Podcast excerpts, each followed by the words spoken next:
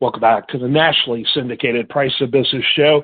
I'm your host, Kevin Price, talking to you about you and your business. You know, we got a we got an ongoing series that I personally really uh, enjoy, and it's called As Seen on Streaming. And we've had some of the biggest names and personalities on streaming, as well as uh, people involved in documentaries that, frankly, are so crucial in, in providing clarity and dimension uh, to the topics. Uh, we've had everything from Emmy winners to Oscar winners, and so I love this series. I'm very excited about this this one.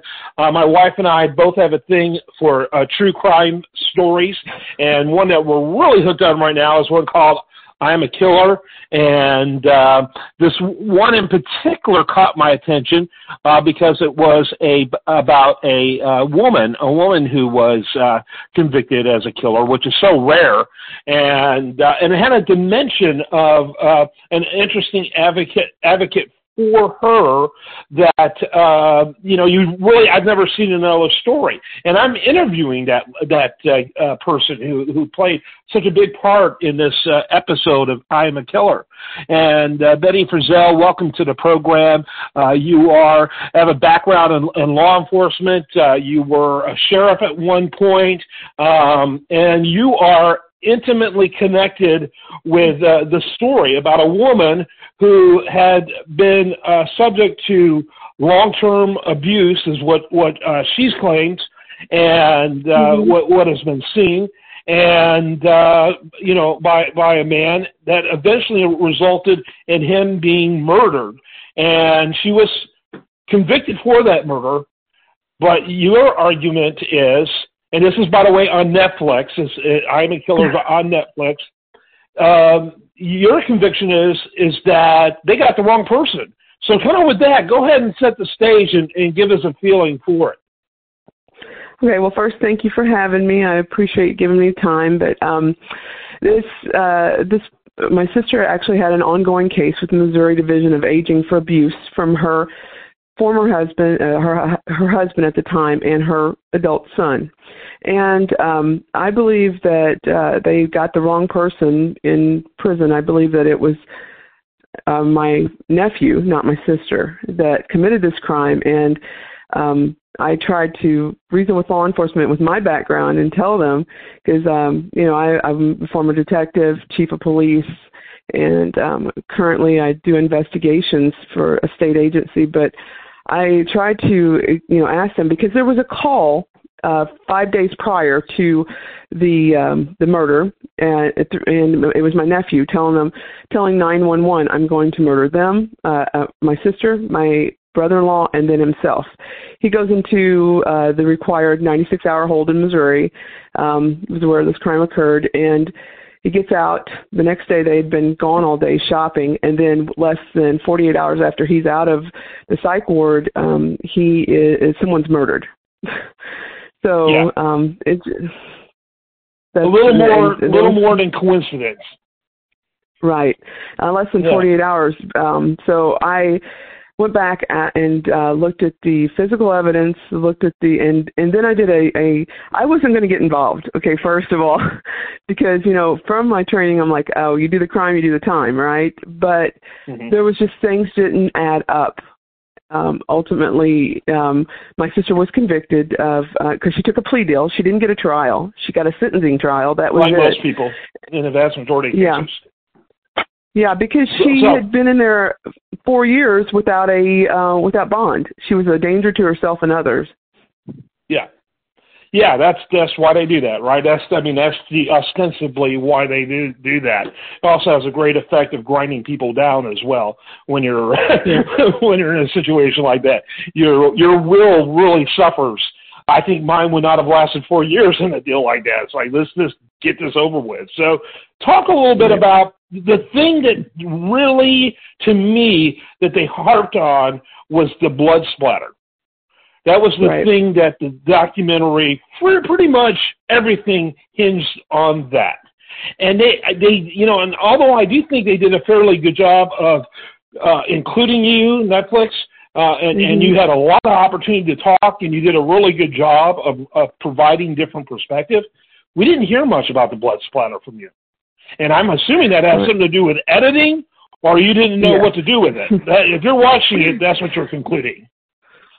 Well, if you, uh, and, and as far as that's concerned, when you're that close proximity of a gun being fired, and they talked a lot about GSR too, which is gunshot residue, which gunshot residue, um, a lot of agencies don't use it. We don't use it in the state where I live because it, it's very unreliable because when you shoot a gun, it's like talcum powder going everywhere. But getting back to the blood splatter. Oh, um, that's an interesting point. It, that's a good point.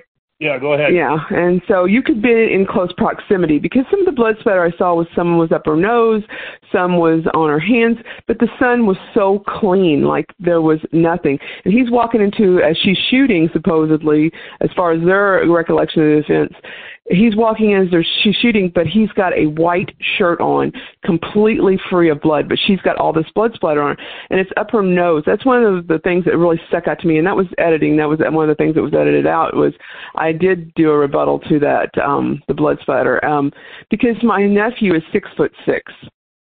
And she's only five foot uh, four and a half, I believe, or five foot five. She's very short uh, as far as you know a female comes. So if it's up her nose, she's looking up so she's looking up firing a gun when this person's lying yeah. down on a couch. So there was uh, uh there's a lot of a lot of inconsistencies at that. Um, and I've conferred with a lot of uh, forensics experts in the field. Um, I've even sent my book out to them and said, okay, read the book. I'll send you the autopsy. Tell me what you think. If my sister did this, okay, I'm fine, but I still have my own conclusions. And uh, the the blood splatter it could be in close proximity of a gun being shot, especially that many rounds. There was 10 rounds. So somebody had to unload the whole revolver, go back, reload, and shoot four more into the victim. So I so there was so many inconsistencies. That's wow. what there was 10 yeah, according to the death certificate there was 10 shots shot. And so this is a six round revolver. I knew this gun very well. It was my mom's.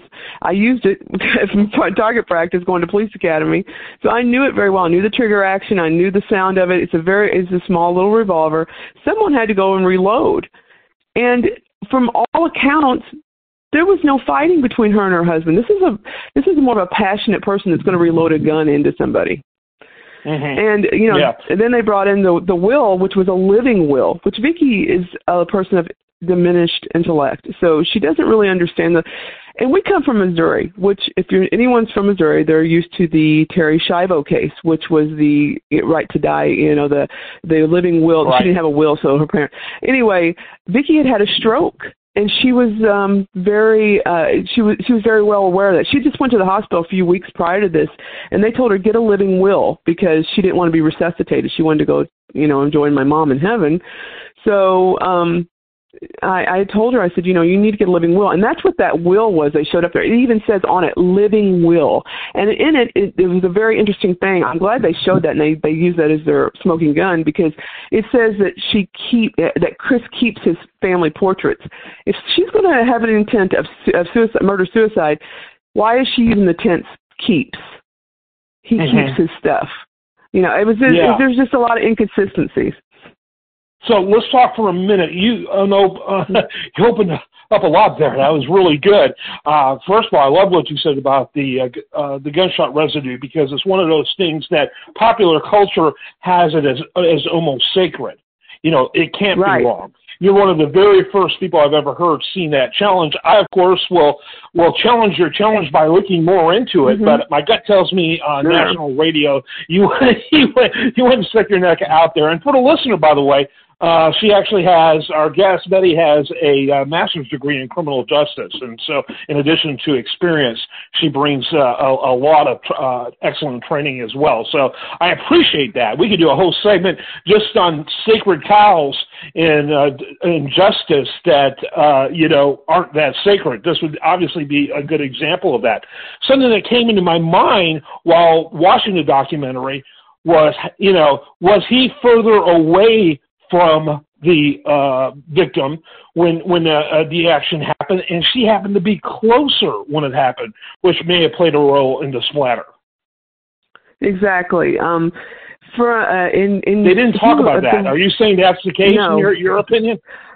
Uh, it, it could have been, but I believe that he was um he actually cleaned up or something. Something happened because and and if you read my book, you'll you'll see that there was things that he did after the the murder uh, that were very inconsistent. Like they only can because they're a British company, and British law will not let them come out and just flat out say what my theory is, like what I said in my book. But he, uh, the the day she was sentenced to life plus 25 years, he took he got on a plane from uh, he took a train from the little town in Missouri where we're from to Chicago to Rome, Italy. I had to put a missing persons report out on him because I didn't know what had happened to him and mm-hmm. uh he he took off the day she was sentenced. He knew she was getting sentenced and he took off and flew to uh to Rome and was living in the homeless community there till I found him.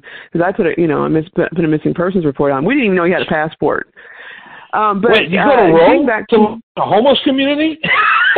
Yeah yeah yeah yeah. Oh, I'm like, surprised. what's going the State on? Department told what's going on with that well, the State Department wow. told me there's a lot of uh homeless Americans in in Europe. So, uh and anyway, he um um he there he had, he kept talking to me about these gloves and I go in detail in the book about these gloves that he had because he was so he, he was so consistent with it you know and um how he w- was he was just so adamant about telling me about these gloves I'm like what what's the big deal about these gloves because Mind you, after this crime occurred, they let they interviewed him. One one report has him being interviewed for 40 minutes. 40 minutes in a murder investigation. Uh, they started the interview yeah, at 10, and they ended. So, and then I, um, but this the things he was doing, the things he was saying, and I went back and I I had to do my own police investigation on my nephew, which a lot of people have given me a lot of flack about trading one uh, uh, um, family member for another. I didn't. I had an internal struggle. I it, mentally it was taxing for me to do anything because I was working in Ferguson during the riots, the unrest, uh, teaching policing to a 100% African American community during the day, and then at night dealing with my nephew and my sister's case in the rural community. Right. So um, there, you know, it just made me very aware that there's a lot of flaws in both urban and rural. rural has the rural community now is that yeah yeah, I'm sorry. We're near. We're near. Yeah. I'm, I'm at that beat the clock moment uh, that sure. I hate, and I still want you to mention your book and how people can get it. Sure. Um, but this is really enlightening, and I might have to have a, a part two because uh, I might want to go deeper on on some of this. But this was really enlightening, and uh, I think that. Uh, uh, it was much more complicated. Oh, there was one thing I needed to ask, and again, we only about two minutes left total, so keep that in mind. Sure. Uh, you mentioned okay. it was a British company. Are you talking about who made the documentary? Yes. a British company? Mm-hmm. yeah, got yeah. it. Just want to make sure that's clear. And uh, really, real quick, final thoughts, and in that include um, the uh, book information. Book is must reading, by the way. Sure. Okay. Well, the book is called "If You Can't Quit Crying, You Can't Come Here Anymore," and that's what I can't come here no more. That's what my sister said the first time I saw her in prison because I couldn't stop crying. And we're tough Missouri girls; we don't cry. But um, uh, you can find the book on Amazon or uh, any of your uh, bigger uh, books, uh, Barnes and Noble, anywhere it's online, um, and through Feral House Publishing is my publisher. And um, I just want people to read it and understand what, how poverty, mental, Ill, uncontrolled mental illness, un, untreated mental health conditions, the opioids, and the rural lack of resources in a rural uh, uh, environment causes these types of crimes, and we just forget yeah. about these people. I like to write about that because we always put an emphasis on urban law enforcement, but rural is where the majority of new inmates are coming from. A lot of states, not just Missouri. Yeah, and by the way, that's where uh, suicide is way more pervasive. Uh, you could probably yeah. argue drug abuse is more pervasive. Um, it is largely largely ignored uh, because mainly most of them are inflicting themselves rather than others, which you know, right. in urban areas, you know, it's the opposite. And so, uh, mm-hmm. but that certainly makes an argument they are more worthy of help, you know, uh, because of how that uh, happens, if anything. Hey, Betty, I really mm-hmm. appreciate it. Betty Frizzell really found this uh, fascinating. We, of course, will have a link to it mm-hmm. on our site. Uh, our site, of course, is priceofbusiness.com. Plus, this will be primarily housed at uh, where we're doing the series on uh, videos, which is on uh, thedailyblaze.com. So we'll have a link to her book, which is much must reading. If you like true crime, then you need to read this book. Betty, thanks so much for being with us. Okay. Thank you. Have a good day. I'm Kevin. Bye-bye. You too. I'm Kevin Price. This is The Price of Business. Stay tuned for more.